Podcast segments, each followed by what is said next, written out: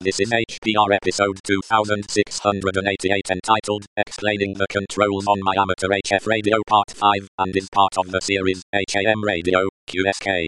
It is hosted by Mr. X and is about 17 minutes long and carries an explicit flag. The summary is In this episode, I cover the remaining receiver section controls of the TS940s. This episode of HPR is brought to you by archive.org. Support universal access to all knowledge by heading over to archive.org forward slash donate.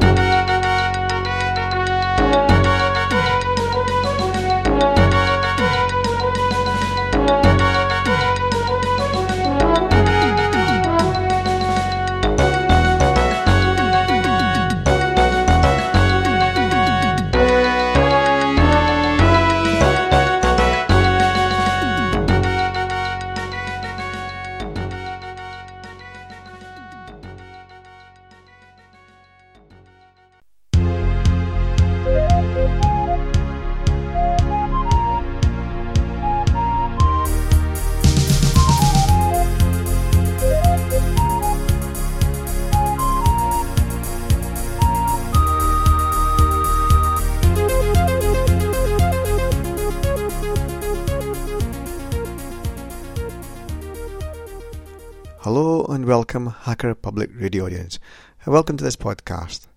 As usual, I'd like to thank the people at HPR for making this service available to us all. It's truly an invaluable service that they provide, and they've gone to a lot of effort to streamline it and make it as easy as possible for you to contribute. Uh, HPR is a community led podcast provided by the community for the community. That means you can contribute too. Why don't you give it a go? Um, this is the final part of my uh, series on the controls of my Kenwood TS940S uh, HF, that's high frequency amateur radio. You'll be sick of the thing. Um, it covers the remaining receiver section of the receiver controls the, in the receiver section of the radio.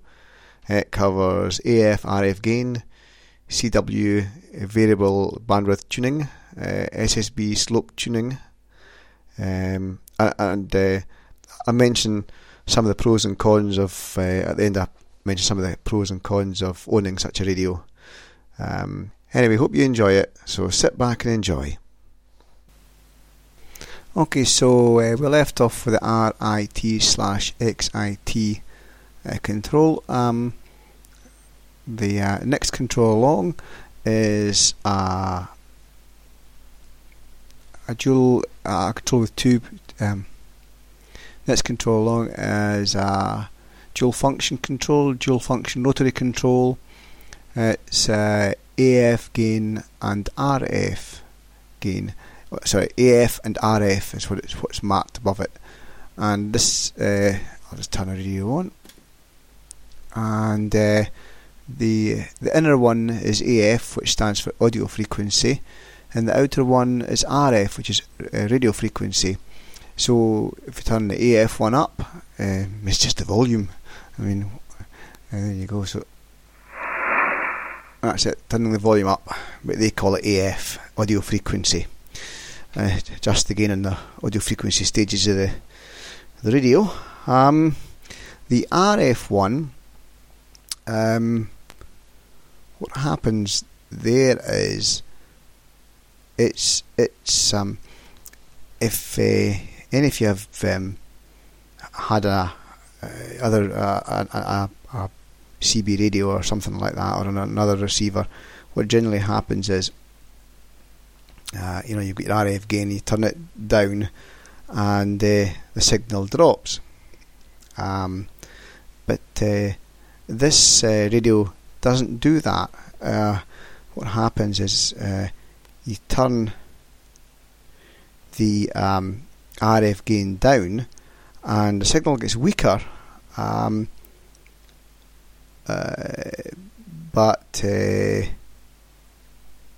um, let me go through that again.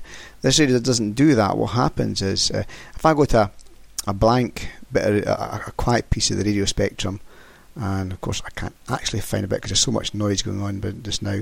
But say the background noise was was uh, the signal strength was sitting at two. Uh, so in other words, you know, you're just listening to the hiss and, it, uh, and the um, the signal meter is, is wavering about about the, the number two. Um, with a conventional uh, RF gain, if you turn it down, then that would go even lower and disappear. But uh, what happens with this radio is uh, the signal meter starts to climb up. So what it's doing is it's it's, uh, it's known as raising the noise floor. So you, you know the, uh, you've got a, a signal and the dynamic range or the range of the radio is between the, the strongest signal I can hear and the weakest signal. And when you turn the RF gain, the noise floor rises to meet the signal that you're receiving. Um, so the, the beauty of that is that you can the your signal strength remains the same. So if I'm listening to a radio station and it's a bit strong, I can just turn the RF gain back, and the noise floor comes up to meet the signal. Um, uh, but you still get the same signal strength um, on the on the um, meter until eventually it disappears, of course. Uh, but it still, st- uh, in fact, it would disappear at which point, at wh- where the, the noise floor reaches the same strength as a, as a signal, and then you don't hear anything. So if I, if I uh, just go to, I'll try and get a bit Morse code, for example, if we can. Um, well, there's a there's a tone, for example, and if I in fact, let's just do the notch again because that's ideal for, for letting you hear how, how well the notch works. So, there you go. There's a notch filter um, in. If I take it out, oh, the tone stopped. Flaming typical. Um, that was a perfect tone for that too. There you go. Morse code. Oh, come on, Morse code, come back. Notch disappear, notch. So you can hear that that notch filter works really well. Um, but anyway, if I get a signal, and I'll use the RF gain again, so that's what we're really talking about.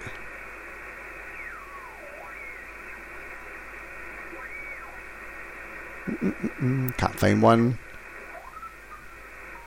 Right. I'm going to turn the RF gain. That's saying it's about plus 20 dB or something like that. And of course, he stopped speaking, of course, da da da K, uh, which, uh, no, stop speaking. So, oh, there we go. Now I'm going to turn the gain up, the RF gain up, or down, I should say, and now you can't hear it.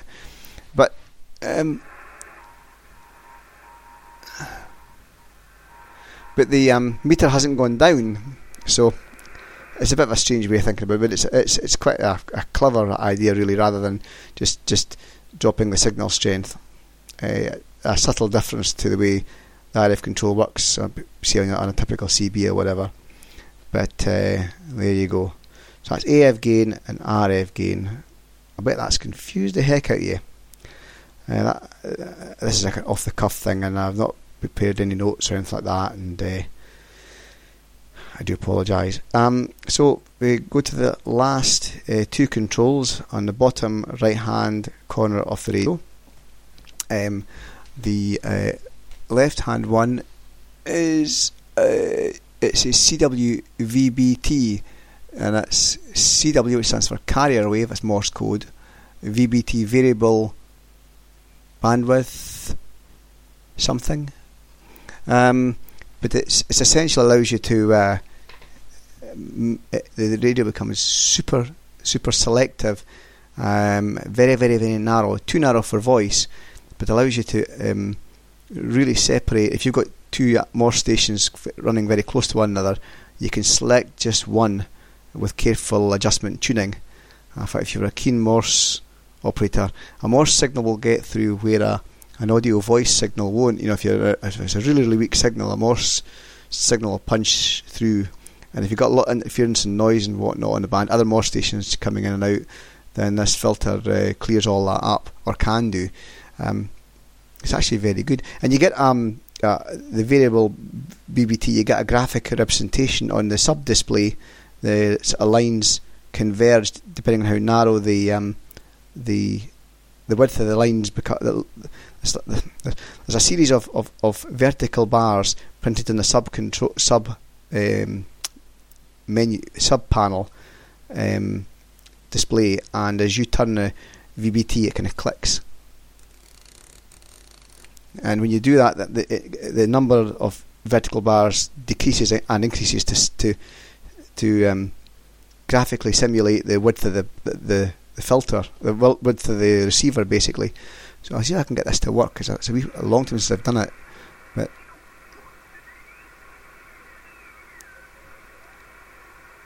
there's a no. Morse code's a bit quiet just now. I better go into CW mode actually. Uh, CW mode.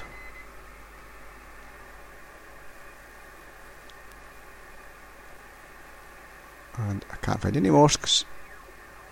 Typical. Maybe just to take my uh, word for it. Um, it works really well. I don't know. What, I think I'm sure nowadays they've got modern radios have got uh, digital signal processors which can do this sort of thing. Um, nope, I can't find any more. It's, it's all disappeared. Um, so just take my word for it, and it would be probably a bit complicated to set up anyway. And uh, finally, um,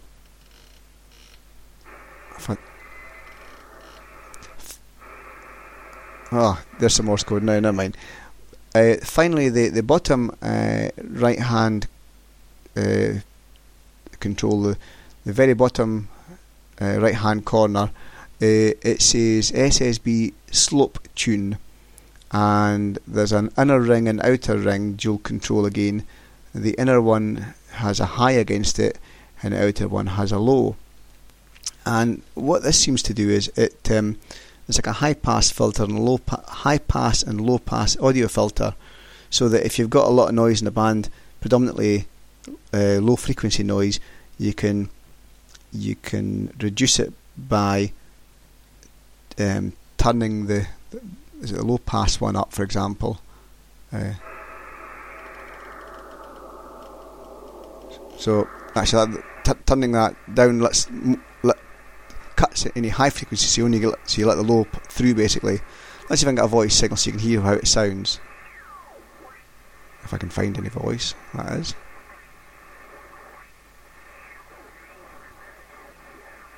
Ooh. Lot going on there. Now there, that sound tells you how it's, it's just almost distorted, but if I turn the hang on.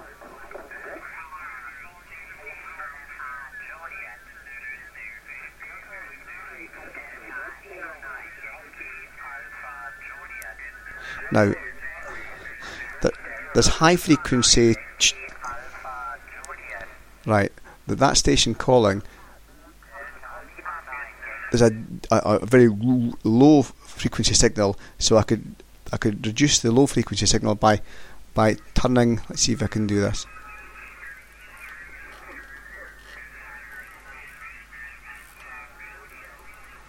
Um, yeah, turning the, the low frequency um, knob up so that um, it cuts the low frequency out. So there you go. Makes it sound more tinny. There you go. So it's now a lot tinnier, but it's cut out all that noise that was coming in from the underneath at the bass. Um, see how much quieter, how how much cleaner it sounds now. That's it. So but it affects the audio quality. And likewise, if there was, if there there a lot of high frequency noise on, on the band, then I could cut that. So it's it, it's it. There's that noise again.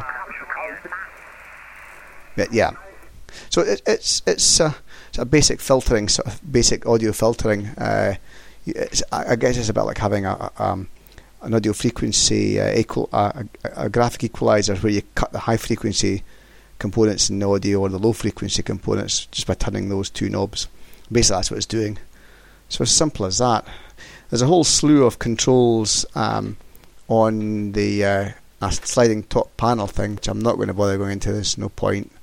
Uh, these are kind of specialists to this radio and uh, for adjusting the. Nope, I'm not going to say any more about that. it's just no any point. Um, you wouldn't come across these sort of things in a typical radio. And there's also a whole slew of um, connectors and plugs in the back of the radio as well, which I won't cover either. I think that's probably enough. You'll be sick to death of the Kenwood TS940S. I, however, love it. It's a lovely radio.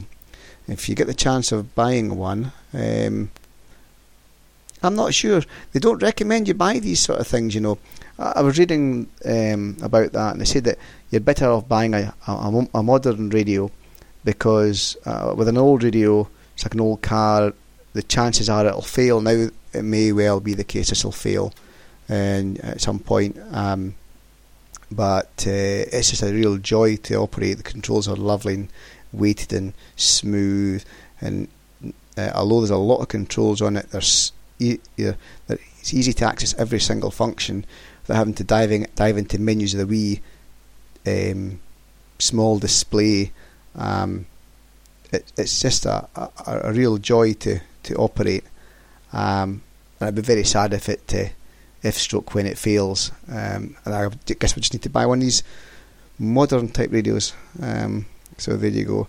I say modern, but it, it's it's I say old, but I mean although this radio is old, maybe from the 1980s or whatever, it's it's um, it's got PLL phase lock loop synthesis and whatnot, so it's it's very very stable. It doesn't doesn't drift around like like the old valve radios do used to do. Um, um, so it's it's very nice indeed. I'd recommend one. Uh, if you're prepared to take the risk that it doesn't break down, of course, because trying to get it repaired would be very costly, I would think. Um, I had a dry joint appear in it uh, shortly after I got it, and I had to take uh, take it all to bits and take all the boards out, and uh, it's probably the most complex thing I've ever taken to bits in my uh, life. So I would not like to have to repeat that. Anyway, I think that's enough of the Kenwood TS940S. Um, thanks very much for listening. Um, I hope I haven't bored you too much this time. Um, so, if you want to contact me, I can be contacted at Mr. X at HPR at googlemail.com. That's M R X A T H P R, the at symbol, googlemail.com. So until next time, thank you and goodbye. Listen, listen, listen, listen, listen, listen listen, listen, listen, listen listen to me, listen, listen to me, listen to me, listen to me, listen carefully, listen carefully, listen carefully. What I'm about to say, what I'm about to say is about to say is about this year, this year, you will produce, you will produce a show for HPR. You will produce a show for HPR. You will produce a show. You will produce a show. You will produce a show. You will produce a show. You will produce a show. You will produce a show. You will produce a show. You will produce a show. You will produce a show. You will produce a show. You will produce a show. You will produce a show.